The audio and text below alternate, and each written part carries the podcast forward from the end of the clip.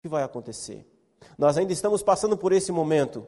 O que vai acontecer? O que, como será o ano que vem? Como será os próximos anos? Estatísticas dizem que casais é, adiaram os planos, por exemplo, de ter filhos por causa da pandemia. Como é, engravidar, como ter filhos numa época dessa? Isso tudo por causa do receio, do medo, da incerteza do futuro.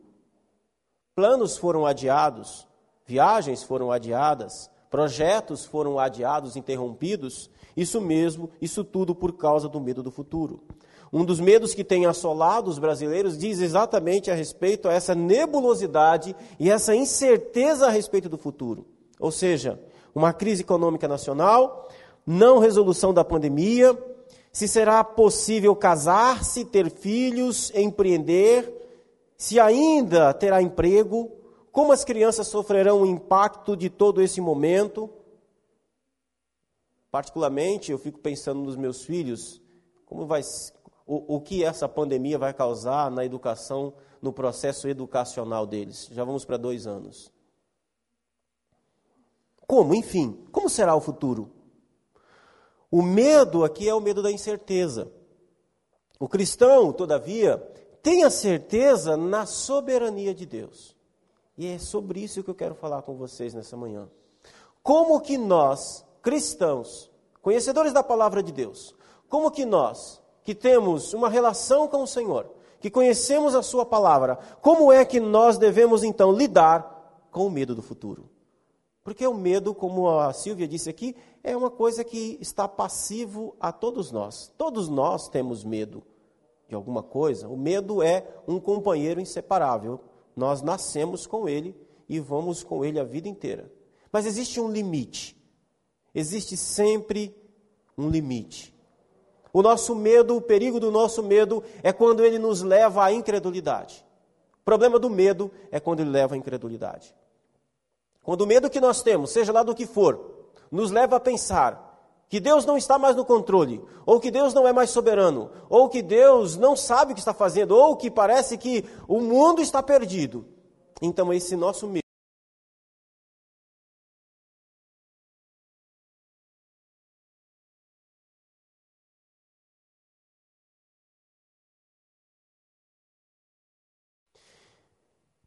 Muito bem. Para que nós possamos é, saber como lidar com o medo do futuro, eu quero ler com vocês um texto que vai nos ajudar, que é Hebreus capítulo 11. Hebreus capítulo 11. Nós vamos ler do verso 8. Hebreus 11, do verso 8.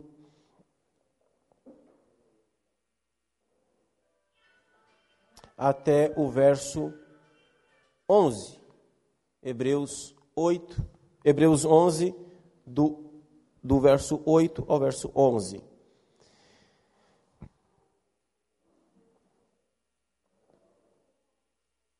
Amém? Achou aí na sua Bíblia?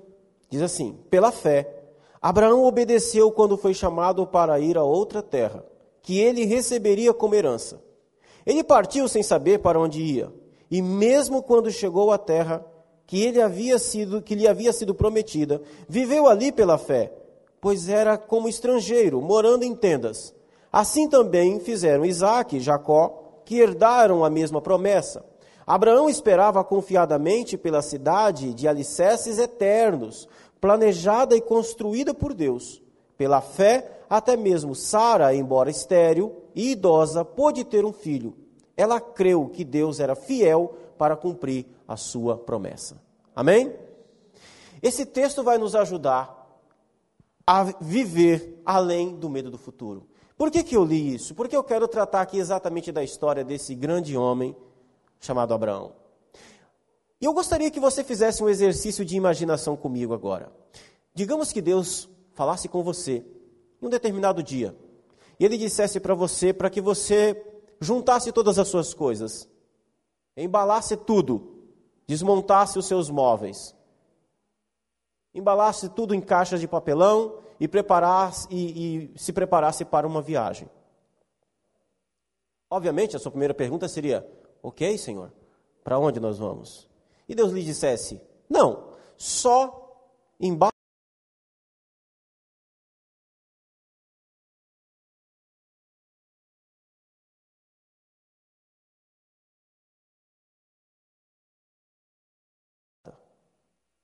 Ok, mas vamos para onde? Não, só pega o caminhão, coloca no caminhão e pega a estrada.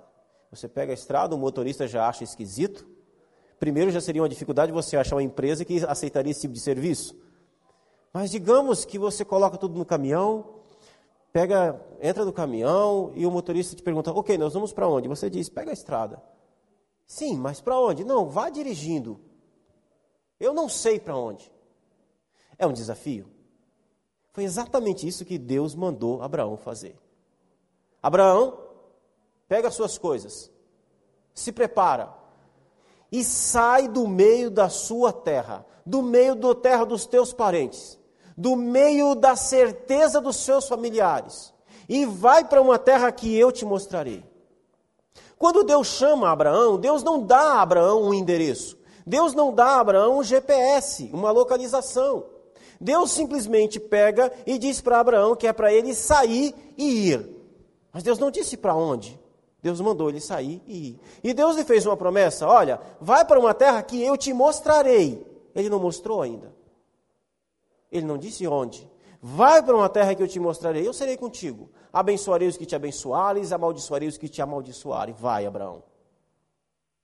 Abraão tem 75 anos de idade quando Deus lhe faz essa proposta. E é curioso porque um homem de 75 anos de idade já está pendurando as chuteiras já fez o que tinha que fazer na vida, já conquistou o que tinha que conquistar, já viveu razoavelmente bem. Ele já está pensando em parar, ele já está pensando em usufruir da vida que ele tanto batalhou, das coisas que ele tanto batalhou para ter. Ele quer cuidar da família, dos filhos, dos negócios, e ele já está, obviamente, ali pensando na sua aposentadoria. Pensando não, querendo já aposentadoria. Obviamente, nós estamos falando de um homem que viveu muito mais do que 75 anos. Abraão, com 75 anos de idade, não é um homem tão idoso quanto um homem de 75 anos hoje.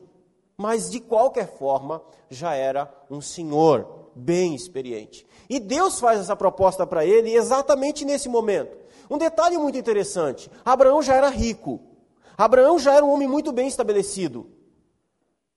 Abraão estava no, no, na segurança, junto na segurança da sua família, quando Deus faz essa proposta para ele.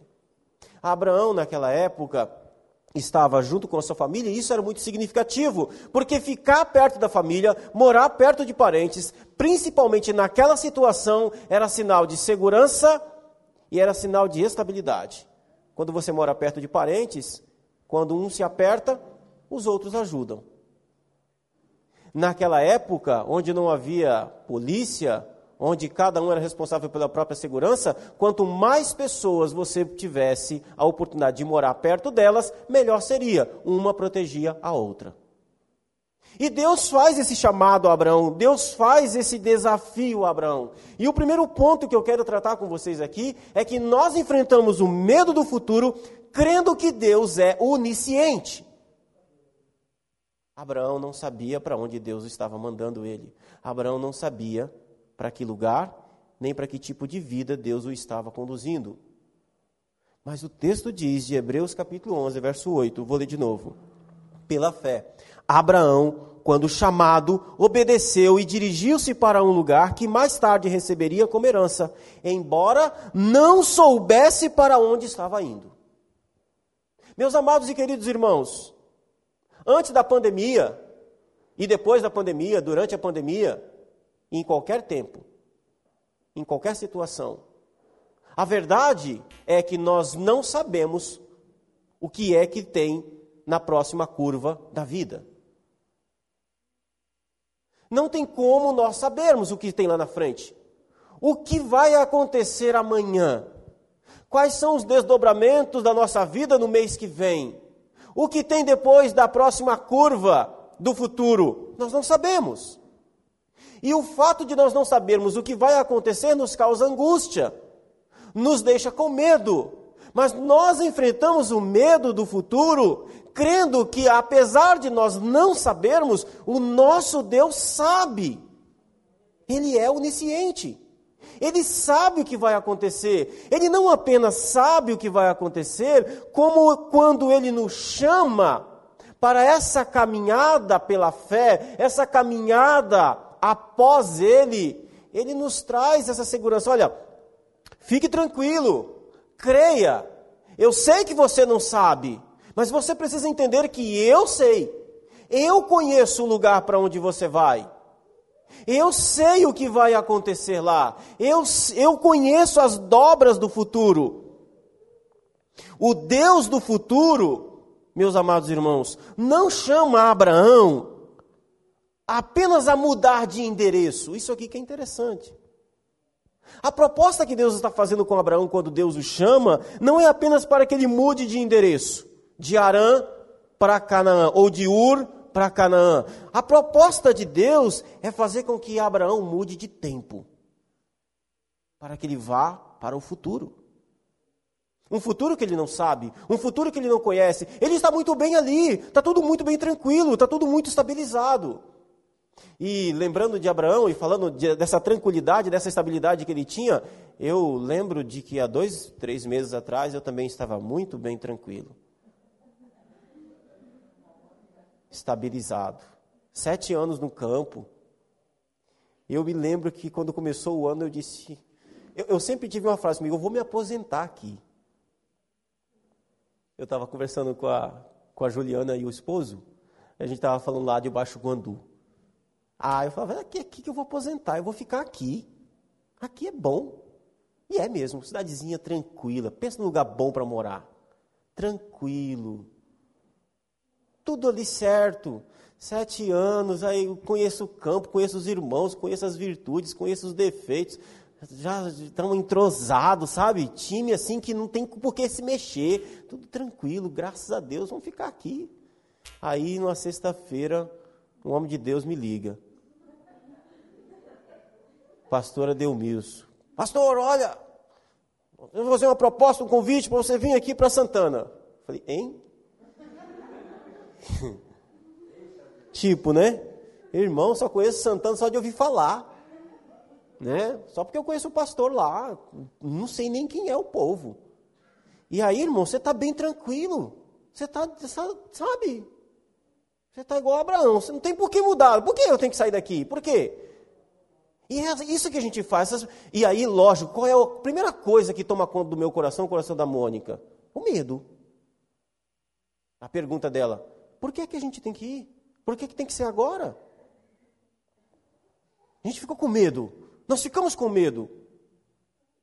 Porque, e assim é a vida. Mas aí nós somos desafiados, e aí nós começamos a fazer um monte de pergunta. O que, que vai acontecer? Como é que vai ser esse negócio? Meu Deus do céu, vamos, vamos ou não vamos? Vamos aceitar ou não vamos? Vamos orar, vamos esperar em Deus, vamos conversar. E fica aquela loucura e o medo toma conta do coração da gente. Aqui eu estou bem, está tudo tranquilo, está tudo certo. Se a gente for, não temos certeza de nada. De nada. Garantia? Nenhuma. Não. Um monte de coisa passa na cabeça da gente, e aí nós, num ato de graça de Deus, no ato da graça de Deus, você precisa crer que você não sabe o que vai ter lá. Você não sabe que igreja é essa, você não sabe que cidade é essa, você não sabe como é são as coisas, as pessoas, a cultura, onde os filhos vão estudar, você não sabe de nada. Você não faz a menor ideia. E aí você precisa crer que apesar de você não saber, o Deus que te chama sabe. E você é desafiado a deixar de acreditar nas suas próprias percepções, na sua própria leitura, seja da leitura daquilo que vai vir, seja da leitura que você está, você é desafiado a deixar de acreditar nas suas próprias percepções e você precisa confiar que o Deus que conhece todas as coisas sabe. E que ele não vai te colocar numa furada nunca. Não vai. Foi assim com Abraão, é assim comigo, é assim com você.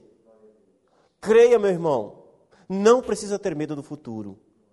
E quando você tiver medo do futuro, lembre-se: o Deus que você serve é atemporal. Ele vê passado, presente e futuro no mesmo momento. Ele sabe de todas as coisas. O Deus que te chama, o Deus que você crê, o Deus que te alcançou e te salvou, ele conhece o futuro, ele já está lá. E ele nos chama do futuro.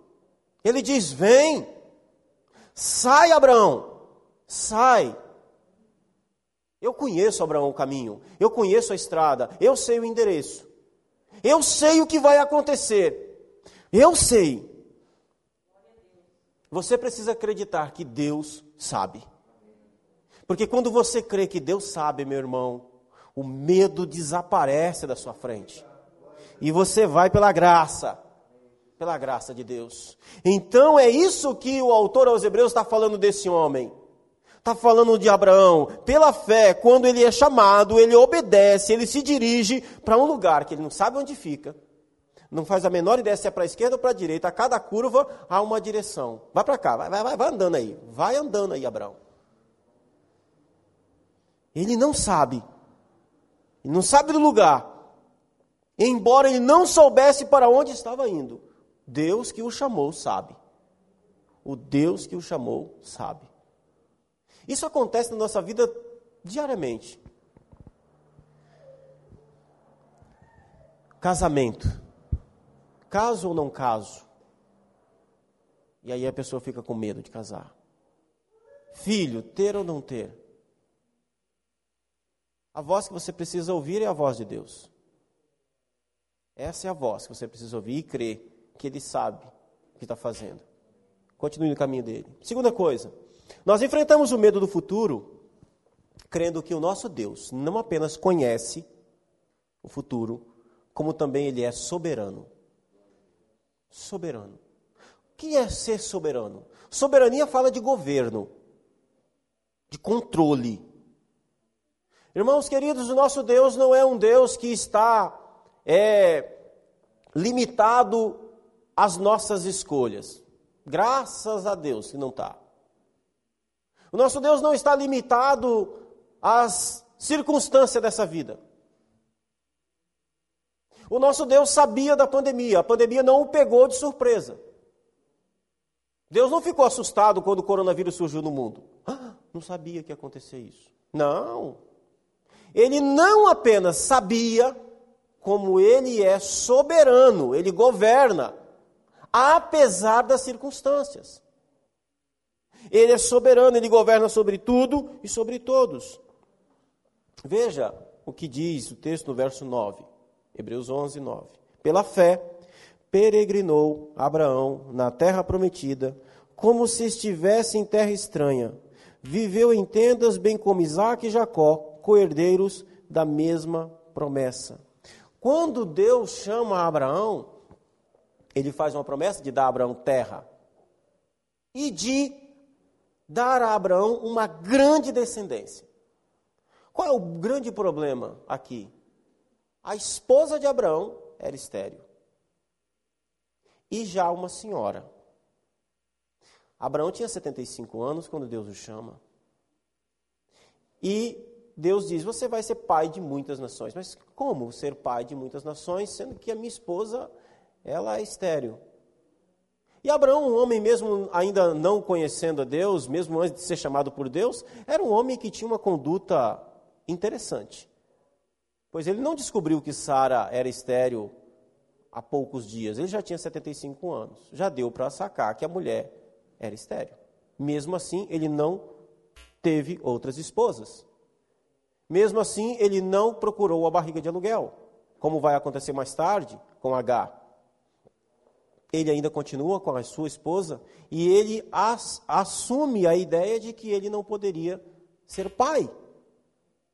Mas quando Deus o chama, Deus diz: Olha, você vai ser pai de muitas pessoas.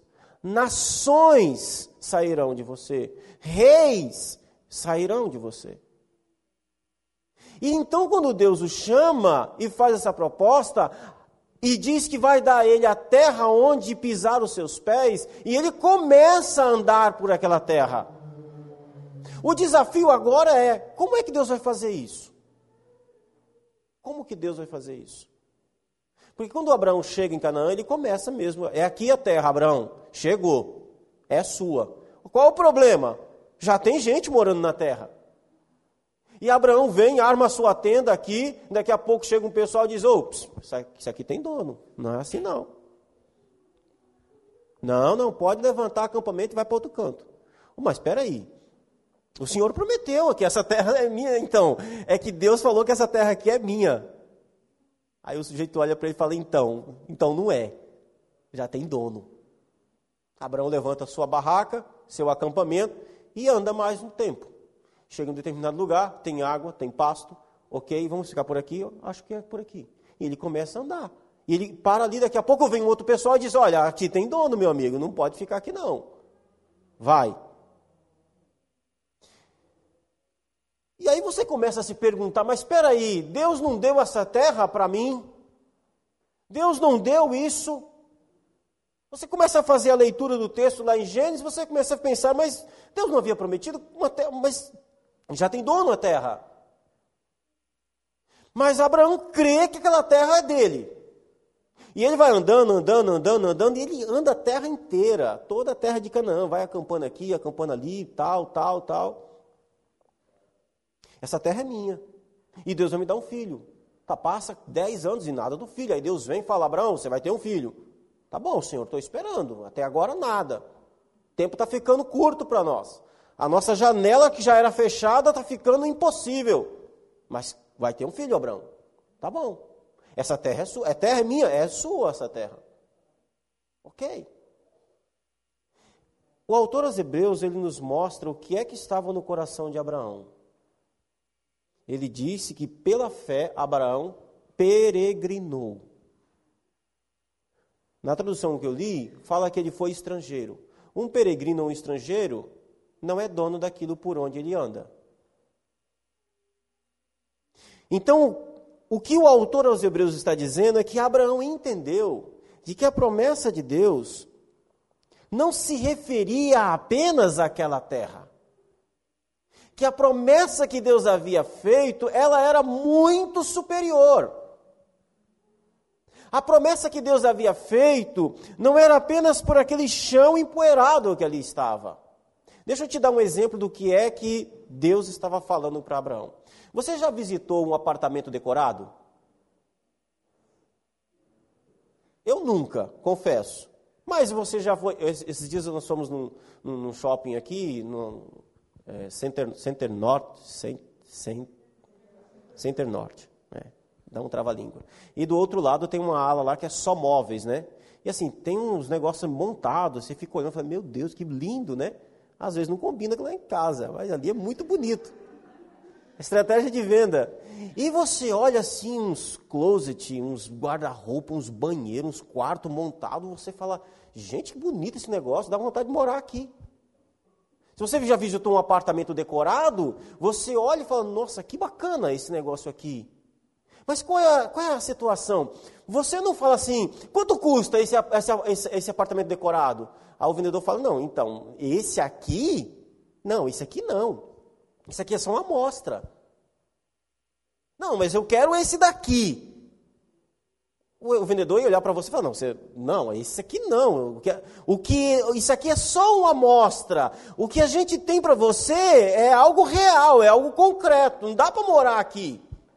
Você entendeu o que, que Abraão estava acontecendo lá na terra de Canaã, Abraão entendeu que aquela terra de Canaã era um projeto decorado, era apenas um protótipo, era apenas uma ideia. Mas mesmo a ideia já era muito difícil, porque já tinha dono.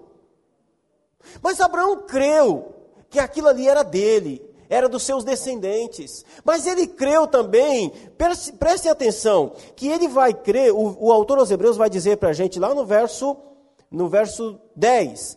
Abraão esperava confiadamente pela cidade de alicerces eternos.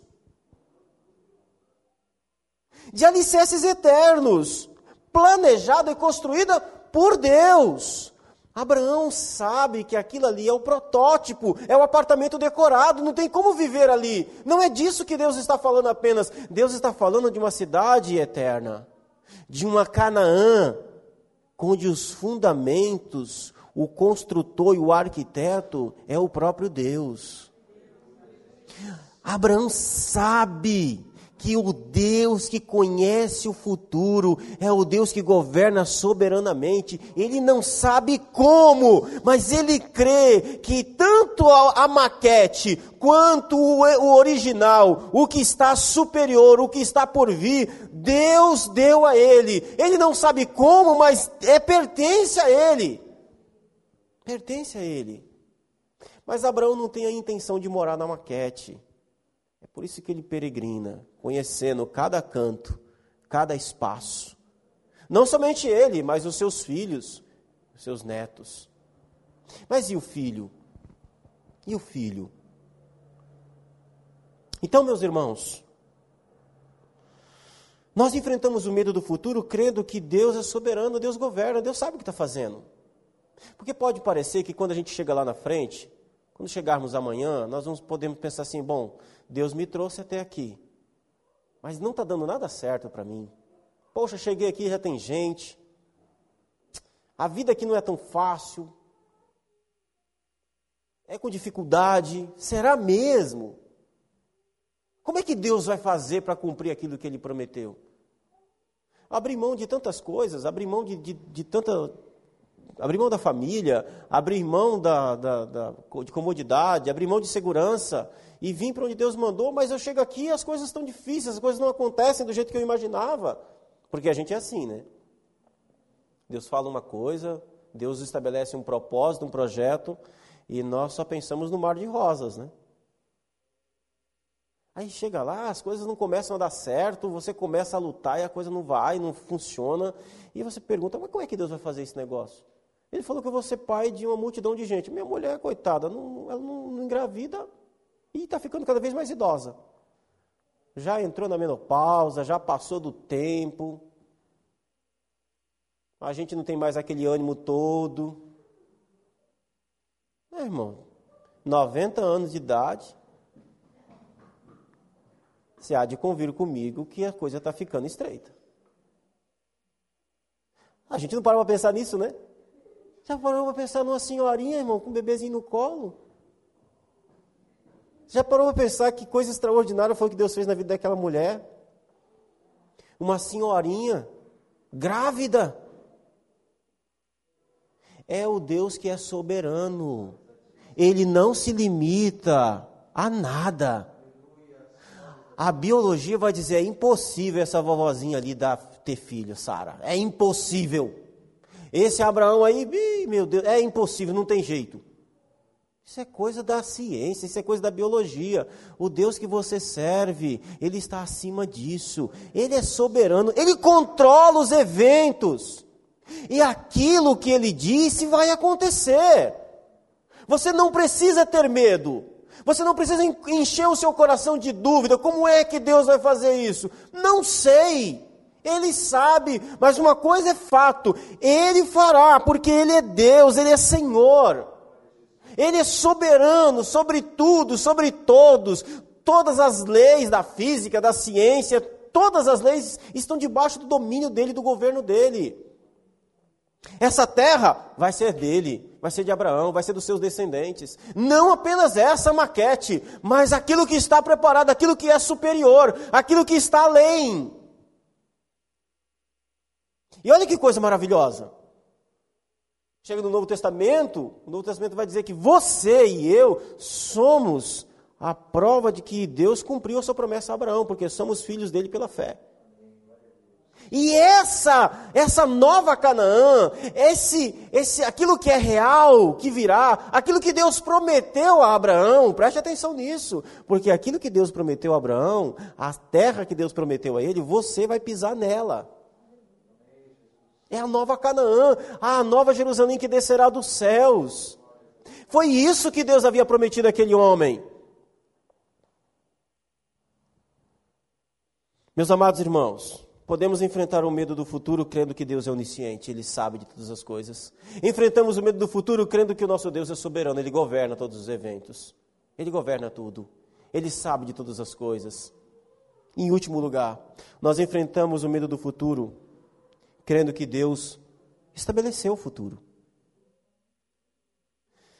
Verso 11: Pela fé, também a própria Sara, apesar de estéril e avançada em idade, recebeu o poder para gerar um filho, porque considerou fiel aquele que havia feito a promessa.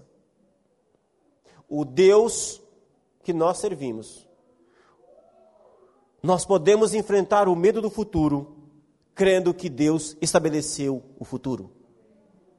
O futuro não é algo solto, meus amados irmãos. O futuro não é um mundo de caos. O futuro não é um mundo de probabilidades. O futuro, como mundo de probabilidades, é para nós que não conhecemos o futuro, que não sabemos nada a respeito do futuro e não podemos controlar o futuro.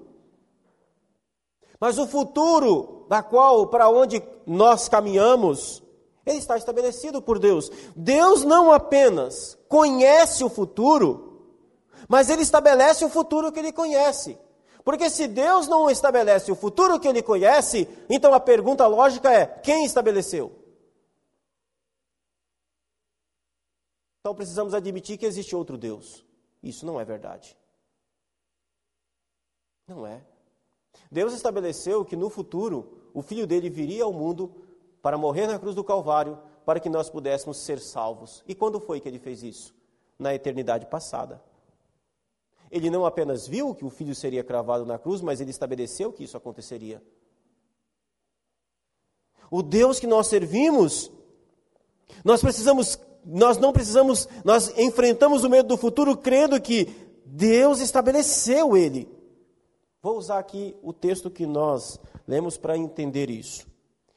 Eu quero fazer uma pergunta para você. Onde estava Isaac antes dele nascer? Isaac não é fruto do planejamento de Abraão e Sara. O Danilo e o Gustavo, de certa forma, é fruto do meu planejamento da Mônica. Nós casamos, ficamos cinco anos sem ter filho, aí chegou um momento, não, tá na hora, né? Vamos, tá faltando uma criança na nossa vida. E aí nós planejamos. Veio Gustavo. Depois, Danilo. Isaac não é fruto desse planejamento. Por mais que Abraão e Sara quisessem, era impossível.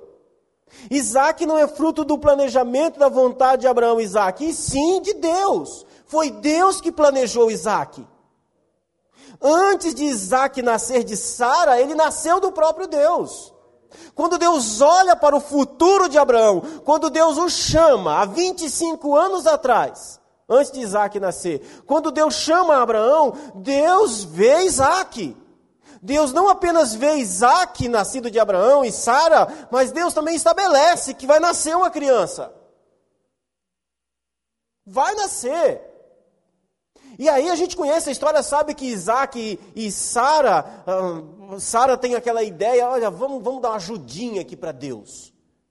Tem aqui a minha serva H, você se deita com ela, e aí ela vai ter um filho, o, eu, na hora do menino nascer, eu fico ali, junto das pernas dela, o menino nasce como se fosse meu filho. Um negócio assim esquisito. Mas culturalmente era, era o que acontecia na época. Abraão consente, o menino nasce, Abraão fica feliz, Sara também, ah, Deus cumpriu a sua promessa. Aí Deus diz: não precisa de ajuda. Não foi isso que eu estabeleci. Não foi essa criança que eu estabeleci para ser o filho de vocês. Abraão, não, não é esse aí não. Não é esse garoto. Não. Quando eu chamei você, eu vi Isaac. Eu não só vi Isaac, estabeleci Isaac. A gente vai entender isso de uma forma bem mais assim, bem mais real quando a gente lê Romanos capítulo 9. Paulo está dizendo ali exatamente isso. Ele dá ali alguns exemplos. O exemplo, na verdade, de dois: Isaac e Jacó. Porque nós precisamos lembrar que a mãe de Jacó também era estéril. O nascimento de Isaac é sobrenatural. Deus havia dito que daria um filho a Abraão e que desse filho faria dele uma grande nação. Esse filho é Isaac. Quando Deus vê Isaac, Deus estabelece Isaac lá no futuro. Então, antes de Isaac nascer de Sara, ele nasce de Deus, nasce da vontade de Deus e daquilo que Deus estabeleceu. E a fidelidade de Deus à sua promessa traz a realidade à existência de Isaac. Deus disse que daria um filho. E alguma vez Deus não cumpriu aquilo que ele disse que faria? Não. Tudo aquilo que ele fala, ele cumpre. Ele diz: Eu vou trazer Isaac à existência. Isaac vem à existência. Não importa quantos anos Sara tenha, não importa quantos anos Abraão tenha, não importa quanto tempo passe, o Isaac que eu vi, eu trarei no tempo certo, no tempo determinado. Meus queridos irmãos e irmãs, Deus tem coisas estabelecidas para cada um de nós. Você não precisa ter medo do futuro. O que vai acontecer em 2022? Quem ganha, Lula ou Bolsonaro? Não interessa. Não importa quem é. Não importa quem será. Não importa quem foi. Ou você acha que nós estamos aqui porque os nossos líderes que precisam das nossas orações, você acha que nós estamos aqui porque eles fizeram escolhas boas ou escolhas ruins? O Deus que conhece o futuro é soberano sobre ele e o estabelece com fidelidade. Todas as coisas, olha o que ele diz: nenhuma palavra que saiu da minha boca voltará para mim vazia, mas sairá e fará prosperar tudo aquilo que eu disse. Nenhuma palavra de Deus volta vazia, meu irmão. Talvez você esteja aqui, esteja com medo de que a sua fé possa perecer. Bom, se ela dependesse de você, seria uma verdade, uma possibilidade, mas não depende.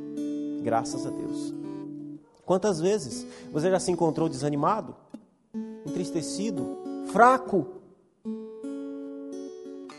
Pensou mesmo em desistir? E você, às vezes você não sabe nem como vem a graça de Deus e renova as suas forças e continua conduzindo você pelo caminho da graça dele. Um dos textos que eu mais gosto na palavra de Deus e que conforta muito o meu coração quando estou em tempos assim, porque eu também fico assim é Filipenses 1,6.